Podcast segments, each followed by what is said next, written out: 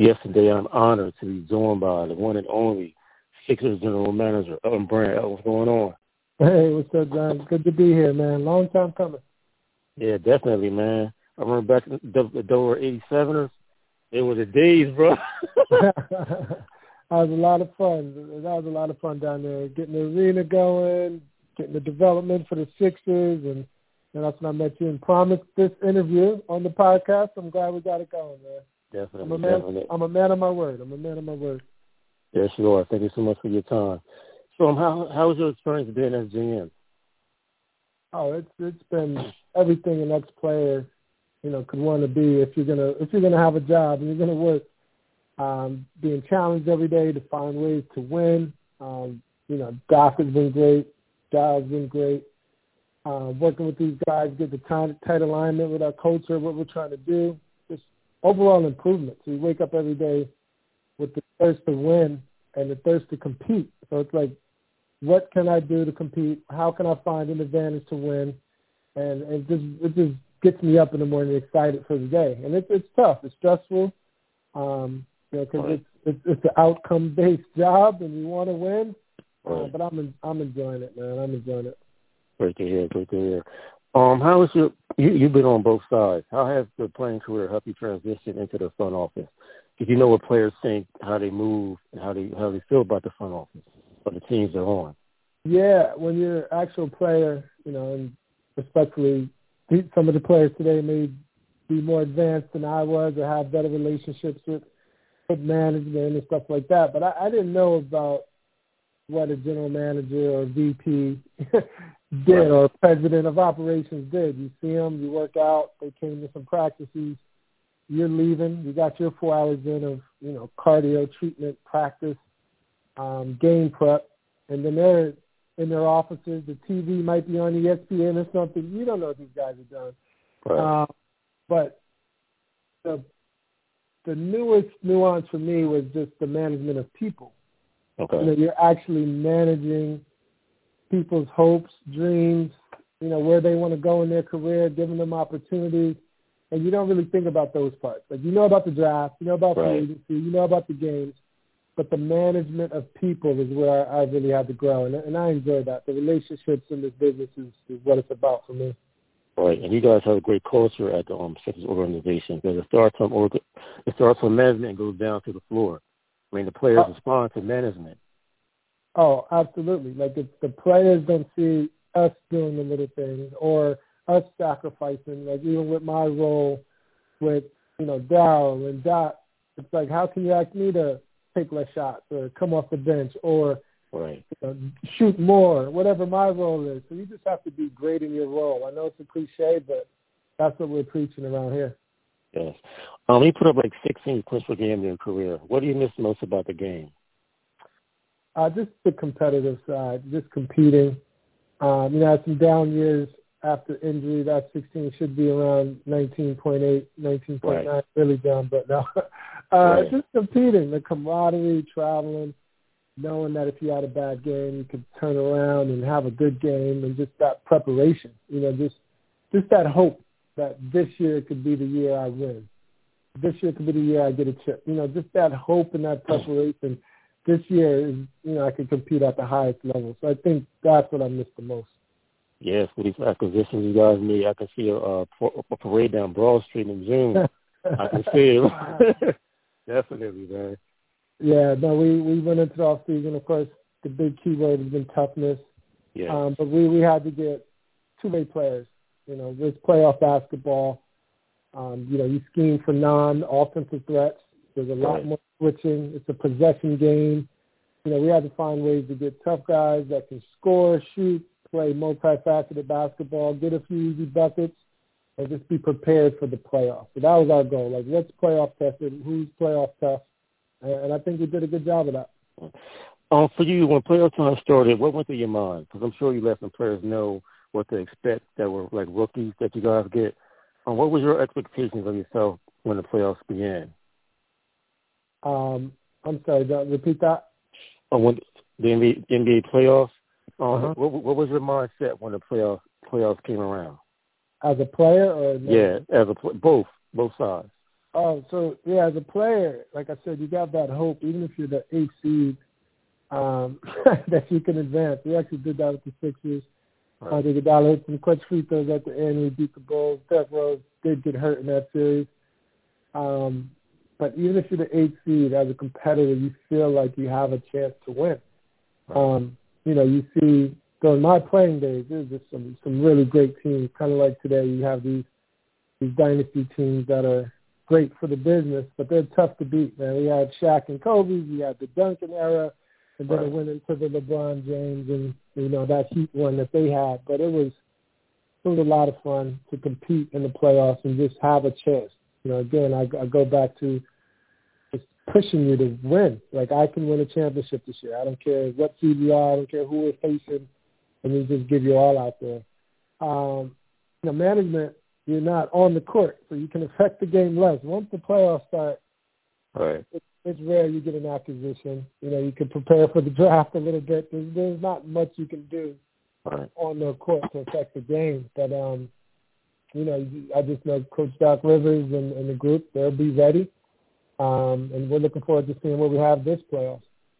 Definitely, and you guys had the PJ Tucker. Um, it's gonna be a lot of corner threes, a lot of can't wait for that. And he's consistent outside. He brings toughness, as you alluded to earlier. And he's going to take some pressure off of the defense so the other guys can fly around faster. I agree. You know, his toughness, his competitiveness, his, you know, just basketball IQ, his love of the game. You know, we're actually down here in training camp as we speak, uh, literally weathering the storm and figuratively speaking, we're in, uh, right. yeah, we're in Charleston and there's, there's a, a hurricane and a you know, surge coming through, but we're all together. It's about bonding, and he's he's one of the great leaders on his team, talking to everyone during practice, getting guys focused, and you know, he's preaching defense, which we know defense wins championships. So definitely, definitely. Yes, it, um, fans get a first look at the team next week when um, preseason starts, but to get a closer look at the Blue scrimmage at Chase Fieldhouse. Remember last year I got there like an hour early. The line was around the whole building.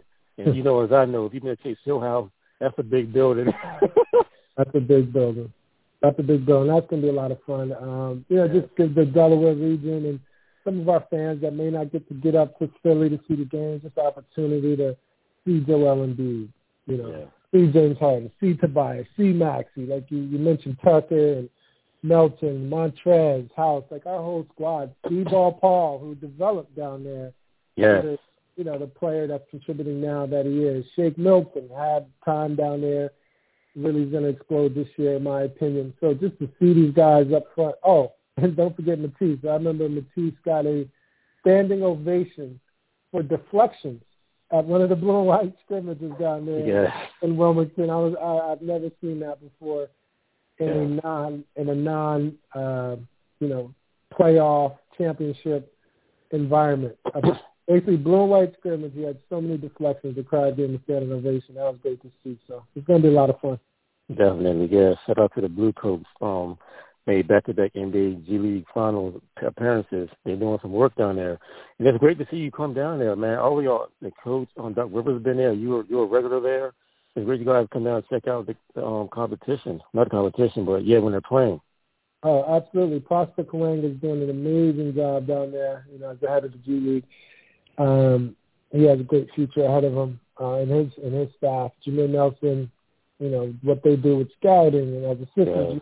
Those guys have really, really, really bright futures. And Daryl and I and Doc, we want to, the whole G League program to be connected, so that if Doc's running the play, the G League's running the play. Coach Coby right. Karl, he again, you know, we we have a lot of developed guys down there that that I think have bright futures when it comes down to it. So that that group, I'm I'm really proud of that group. The game always evolves. Um, what's your thoughts on the, the, the evolution of the game with terms of the positionless players now? Because you know everyone's shooting threes. We have Embiid extending his, extending his range. He's he's more than a triple threat. He's like a Swiss Army knife on the court. it, it's it's amazing. I got some slack from uh, an all-time great center when I said uh, Joel Embiid can be an all-time great and better than some of the guys I played against that were that are Hall of Fame all-time all-timers. Right. But I really mean it. I really mean it. Like the way he can score, the way he moves, his defense ability, which yes. you know, can't be forgot about. He's, he's just a special player, and I haven't seen anything like it. And I don't know. I'm sure there might be someone in, in the future, but he's, he's a generational type talent. So I'm glad he's on our side, and I just love to see him continue to develop and just and just grow. He's he's basically unstoppable, man. So we have to help him and make sure he has a chance to win a ring. Like that's that's my goal for Joel. That's my goal for James, Tobias, this group. You know, get a ring, um, and we need to help put these guys in position. But it's it's amazing. His win contribution is is just unheard of. Definitely. Yeah, shout out to Embiid. He's putting in work off the court also. Just became an official citizen of the United States, so congrats to him for that. Definitely. Congrats. You know, he's uh he does a lot of great things back home in Africa. Uh been to Cameroon. Um, you know, I've seen the support he puts there. He doesn't like to talk about it. He's behind the scenes. He just loves right. to give and now he's he's happy and proud to be an American citizen. So he's uh he's enjoying it. So definitely. And you got a close look um early of the new James Harden. I see new James Harden because he put a lot of work in the off season, and it shows he wants to be there and respect the franchise. And he got a lot of flack from the way he moved earlier, but he found a great home in Philadelphia. Hopefully for years to come.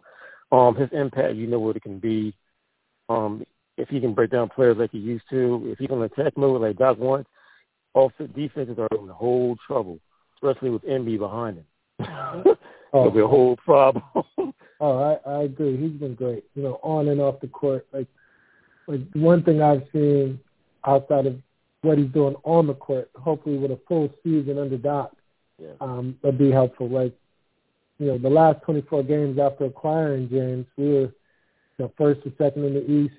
Um, you know, record-wise, like 16 and 18 like plus six point differential, which means you're kicking teams' butt. We are second in offense. Like, so, you know, people don't forget that he only played 24 games, uh, the last 24 games after acquiring. We played really, really well. Um, and then off the court, like his leadership, like he's the small things that as an ex-player I can see. Like you're a superstar as he's been MVP, but he has lunch, you know, with all the young players too. Like he invites people um, you know, to do whatever the team is doing. Like he's the one that galvanizes that team bonding in a good way.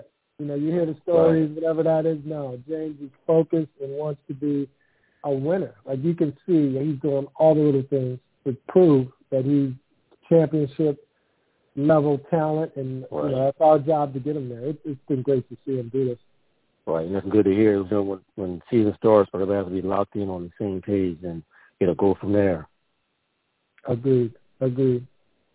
Wells Fargo Center has one of the best fan bases in the NBA. I know from experience. I was able to cover a couple games as as on for the Sixers, and also I've been there as a fan before I saw the NBA panel. Um, talk about the environment because watching it on TV is nothing compared to being there at all. Right, right. So, so the thing that people have to understand is is the passion of our fans actually helps our group. Like we we've talked about it. We were one of the best teams in the NBA at home for years. Like yeah. it's not this is you know we've we've had our ups and downs. We've had you know a, a perspective that's out there, but our passionate fans helps us. Like it's in the like I remember one season we probably lost just not even a handful of games at home. We couldn't win on the road, but at home, when we right. got our fans behind us, yeah. raucous, passionate fans. We we were unbeatable at home, basically. Um, so you know, they're, they're just passionate. You know, they want to win. They're due. It's, it's our time, man. We have to find a way to get these fans a trip, um, right. a basketball trip. You know, since I've been in town, I saw saw baseball. You know, I saw the NFL. Um, right. With the Eagles now, it, we need one. Like we need one. That's our goal. Yeah, it'll come true. It'll it'll happen definitely. Oh, and thank you so much for your time, man. It's my biggest girl to me. Always a pleasure speaking with you. Hope to see you soon. Uh, my pleasure, and uh, anytime you need me. Yes, sir. The rest of your day. Thanks. That was Sixers General Manager Elton Brand. Thanks for joining me. Catch you next time.